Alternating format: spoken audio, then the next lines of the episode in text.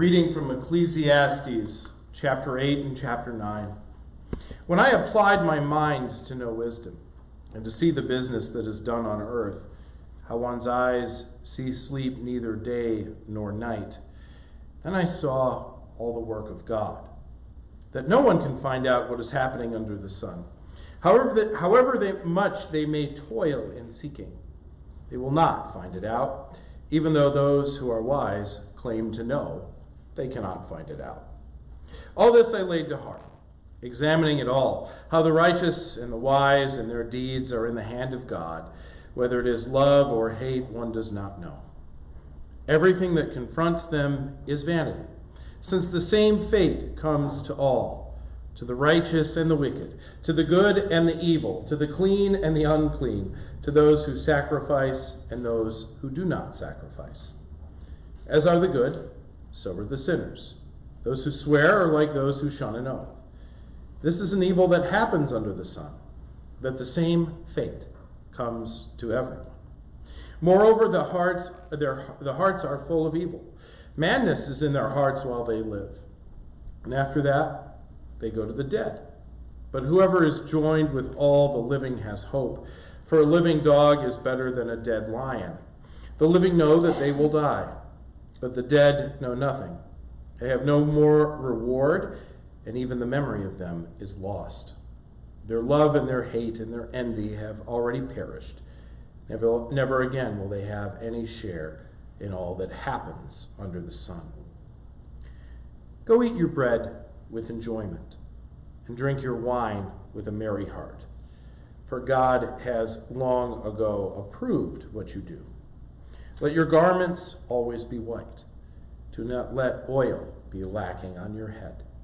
Enjoy life with the wife whom you love. All the days of your vain life that are given to you are given you under the sun, because that is your portion in life. And in your toil at which you toil under the sun, whatever your hand finds to do, do with all your might. For there is no work or thought or knowledge or wisdom in Sheol to where you're going. Again, I saw under the sun that the race is not to the swift, nor battle to the strong, nor bread to the wise, nor riches to the intelligent, nor favor to the skillful, but time and chance happen to them all.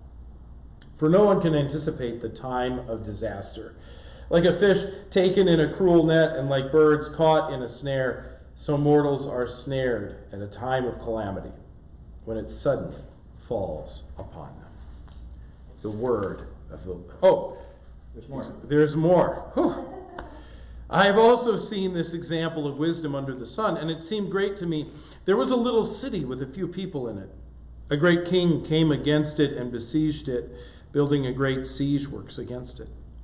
Now there was found in it a poor wise man, and he by his wisdom delivered the city. Yet no one remembered that poor man. So I said, Wisdom is not better than might. Yet the poor man's wisdom is despised, and his words are not heeded. The quiet words of the wise are more to be heeded than the shouting of a ruler among fools. Wisdom is better than weapons of war, but one bungler destroys much good. The word of the Lord. Thanks be to God.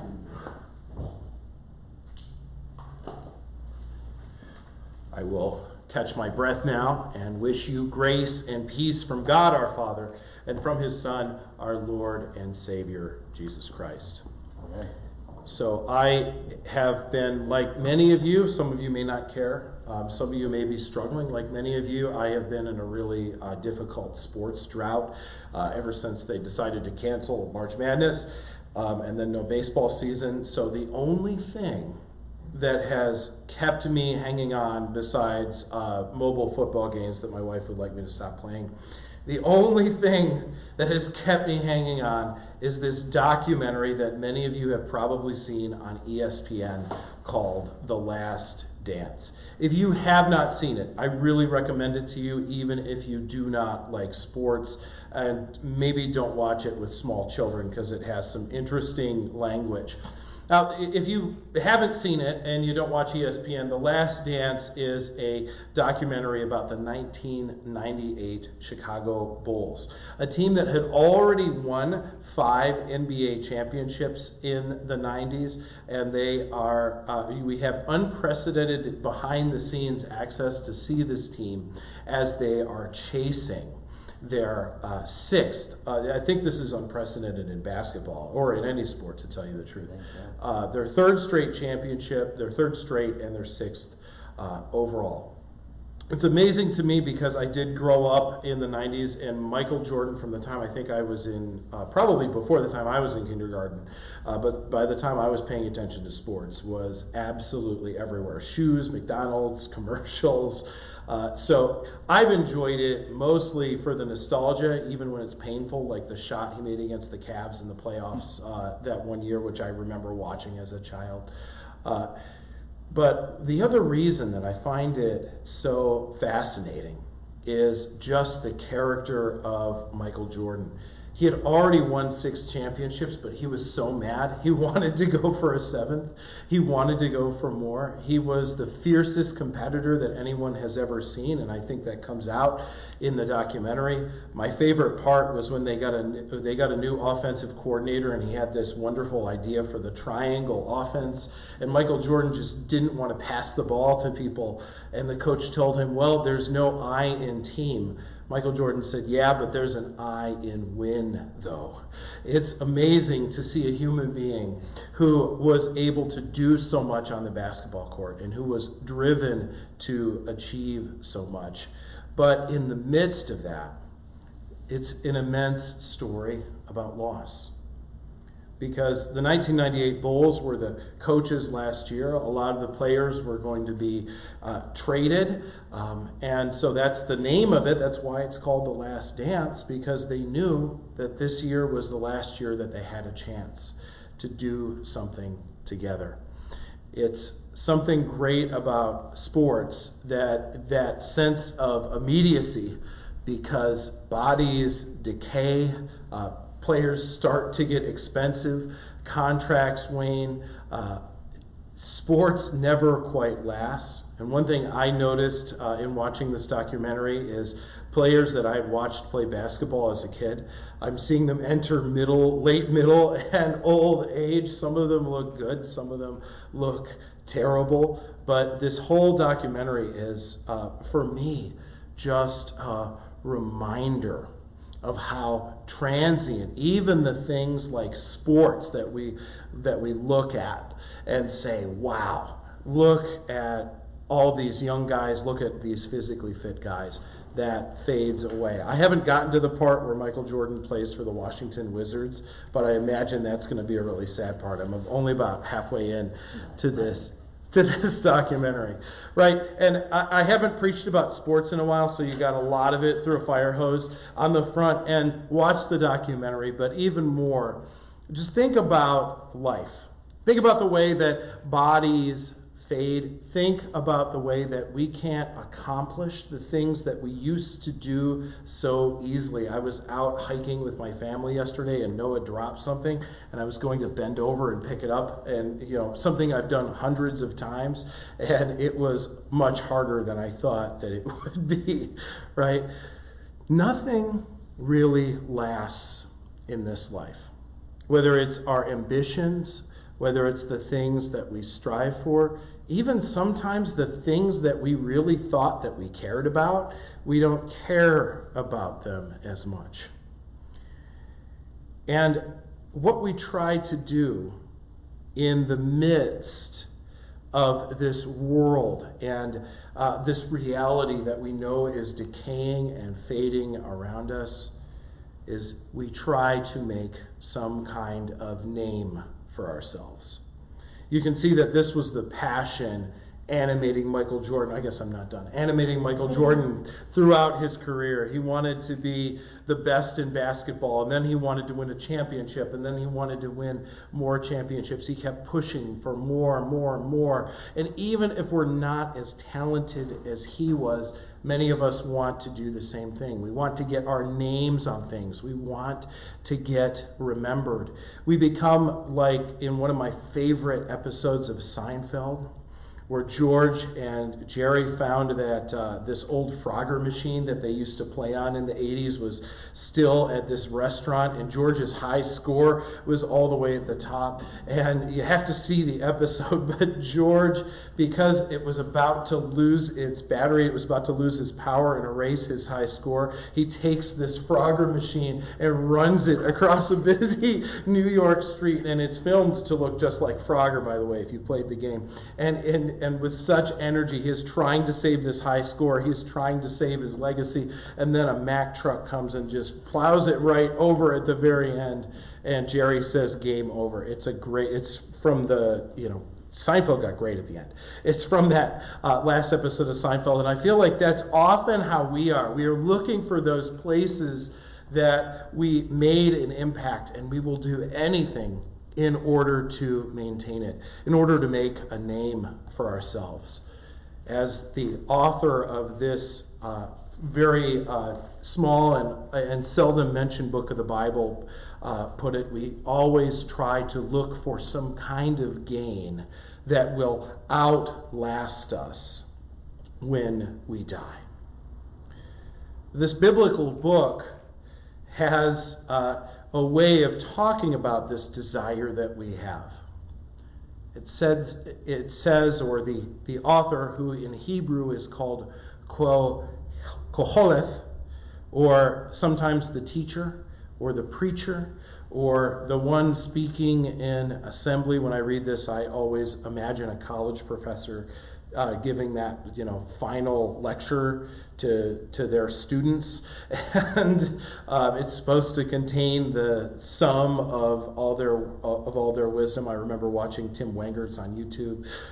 um, and and uh, this teacher says, you know what? In all my years of study, in all my years of learning, here's what I've learned that everything is.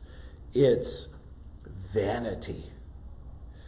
Now we have uh, heard this word vanity, and we always think of vanity as somebody who spends a lot of time looking in the mirror. Uh, but vanity means something a little bigger, a little more broad in Scripture.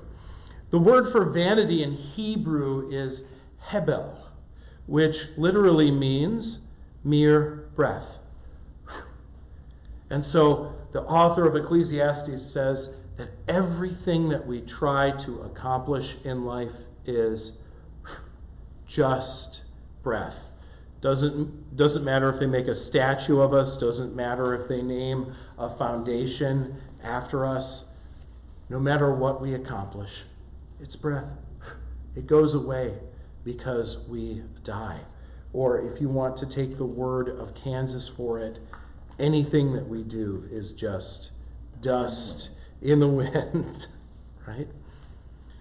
It's hard to look at life that way, and it might have been a little harder to look at life that way before this crazy year of 2020. It's amazing that everything just kind of came to a grinding halt in March.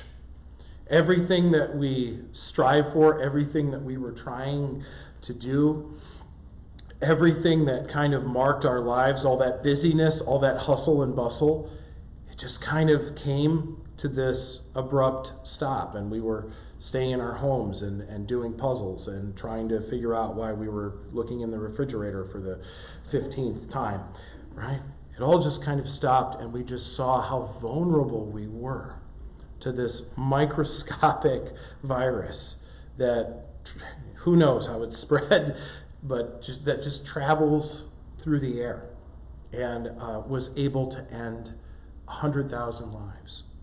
And we just saw in the midst of that, we, we, we looked at all these things that thought we thought that mattered so much.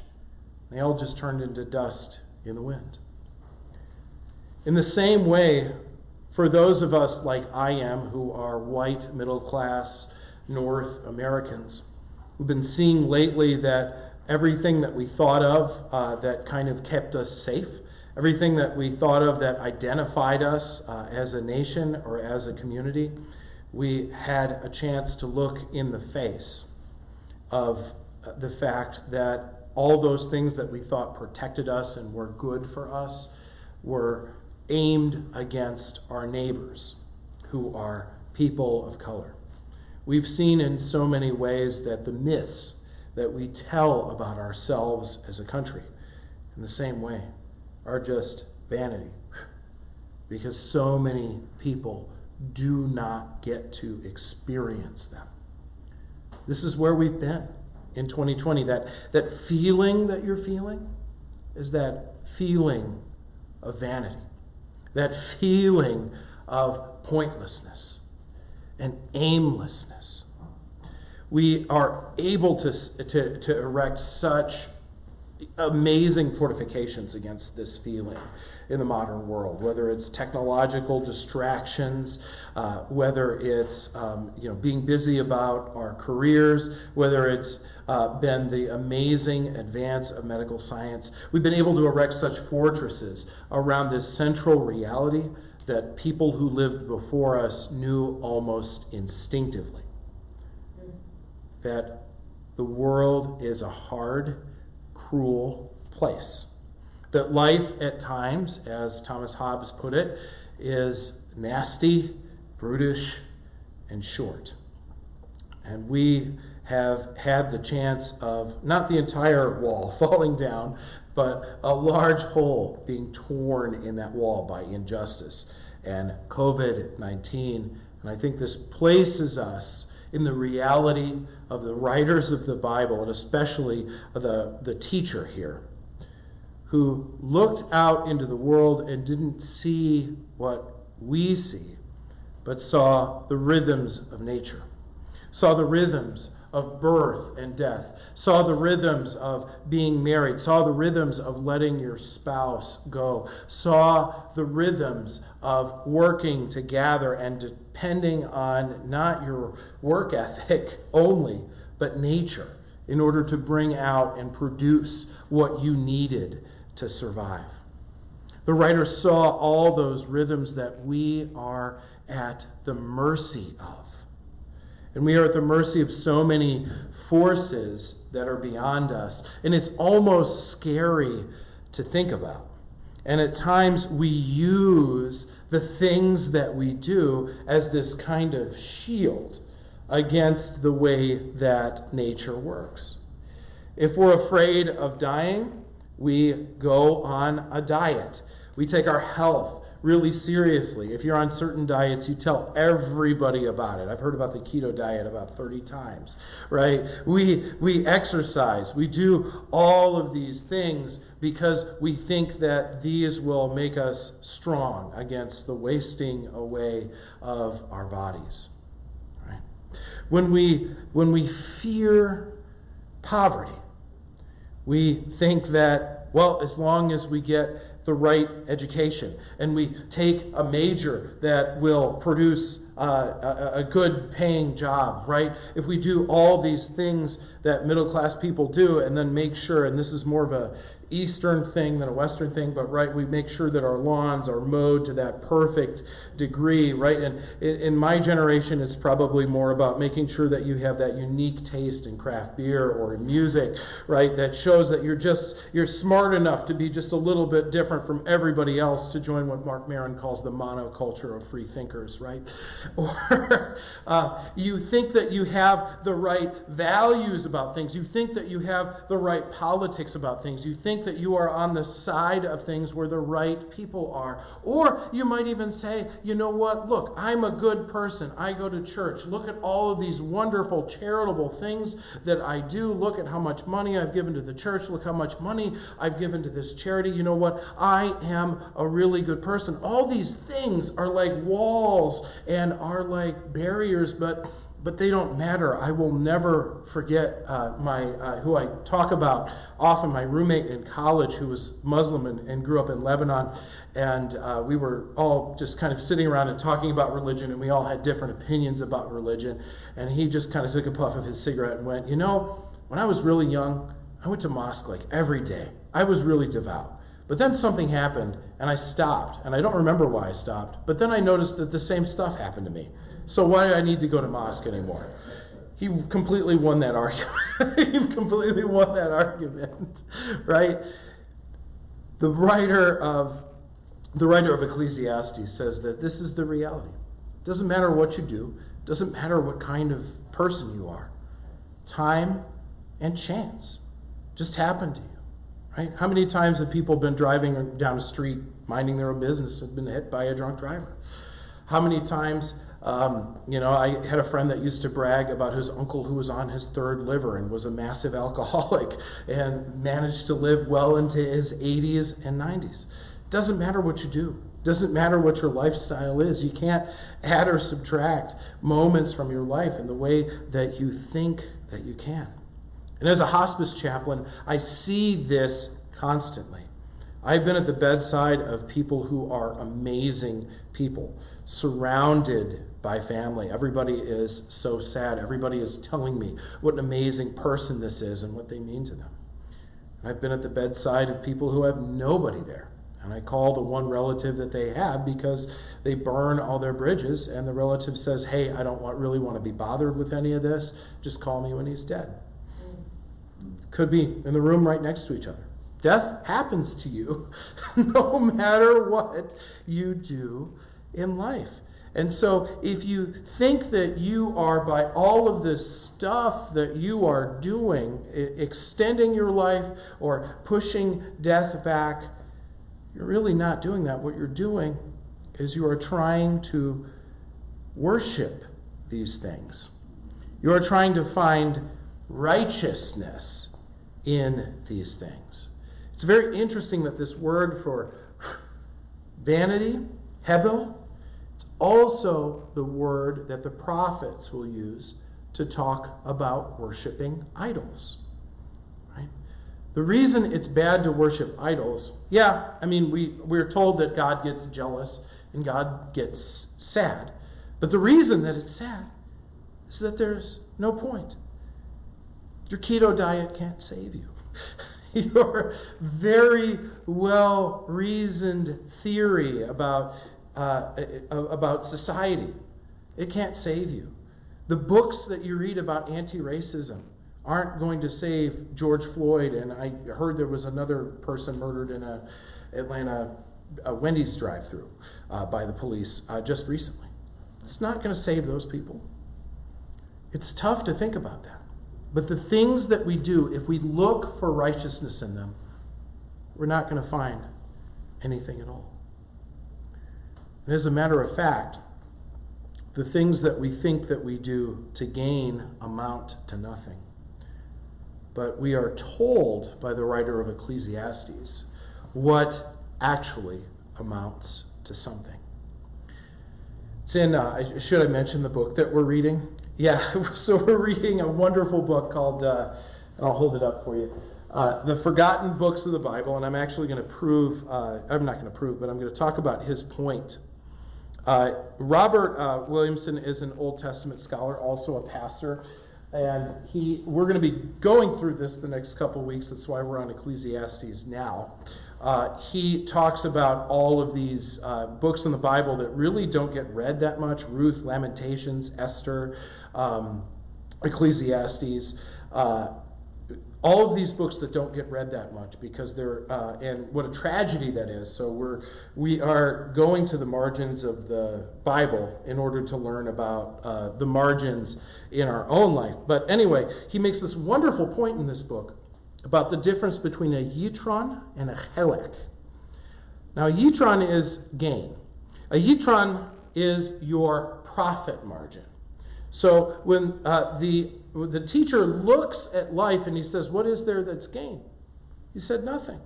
Because death is one giant withdrawal from your bank account that you will uh, you'll never be able to come up on the right side of.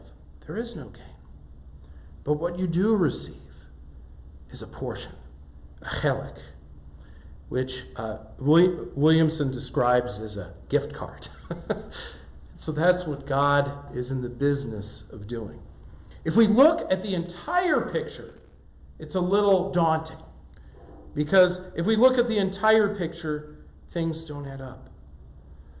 But if we look at those little moments and we see what God has given us in them, then there's something that we can hang on to. So when the teacher says eat, drink, and be merry, this is not a call to hedonism. This is not a call to just stay home and smoke pot all day. What he is saying is the things that you are given are given to you by God. Enjoy them. Right? The world around us becomes less about the things that we do to prove that we're righteous, to prove that God's lightning bolts shouldn't hit us. And we are taken from those things and moved to a place of things that we receive that show how good God is to us. It doesn't matter if it's the air in our lungs, the food that we have to eat, the phone call from a family member just to check on you and see how you're doing, the, the show that you can't wait to watch the rest of on Netflix. Whatever those things are, those are God given gifts to you that are given to you whether you deserve them or not. Luther talks about this in the small catechism. He lists all of the things from sheep and oxen, which I don't have any of those, but Back then, probably a few more did. Right down to the shoes that you wear. And says all of this God gives to us without any merit or deserving at all, but just because this is what God longs to do.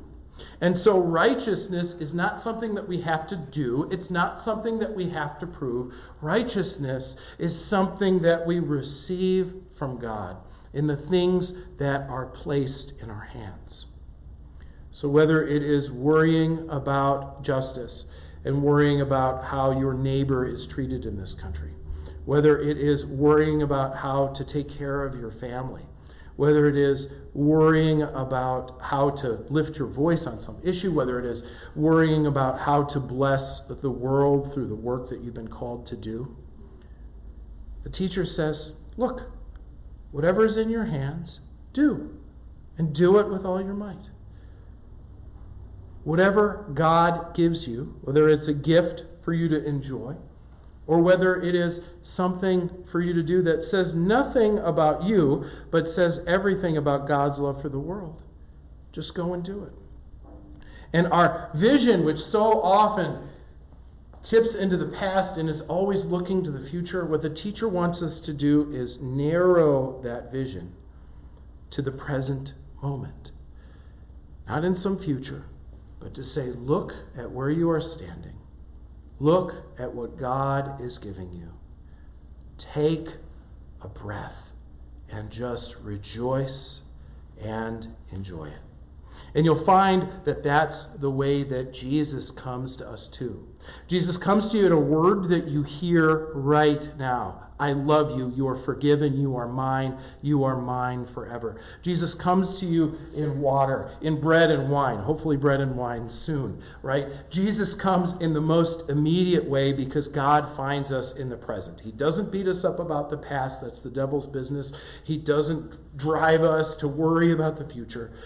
God comes to us in the present and just gives us gifts wherever we are. I found this in the midst of my COVID 19 panic. It was all very hard for me. I missed being able to take Noah into soccer. I was uh, getting really excited to do a little bit of assistant coaching. I missed seeing my patients. I was having such a hard time. Right about the time baseball season was supposed to start, I was really depressed. I was checking my temperature every couple minutes, worrying about if I had the disease or not, or if I was uh, going to spread it to my family. It was such a mess for me right in the beginning, trying to figure church and Holy Week out all of that was such a mess in the beginning. And there was one day where we kind of had uh, breakfast outside, and Noah brought this toy with him that we got at Build-A-Bear Workshop. Uh, it is uh, Darth Vader as a teddy bear, because uh, Noah loves Darth Vader, and Noah will Noah will carry this bear with him everywhere.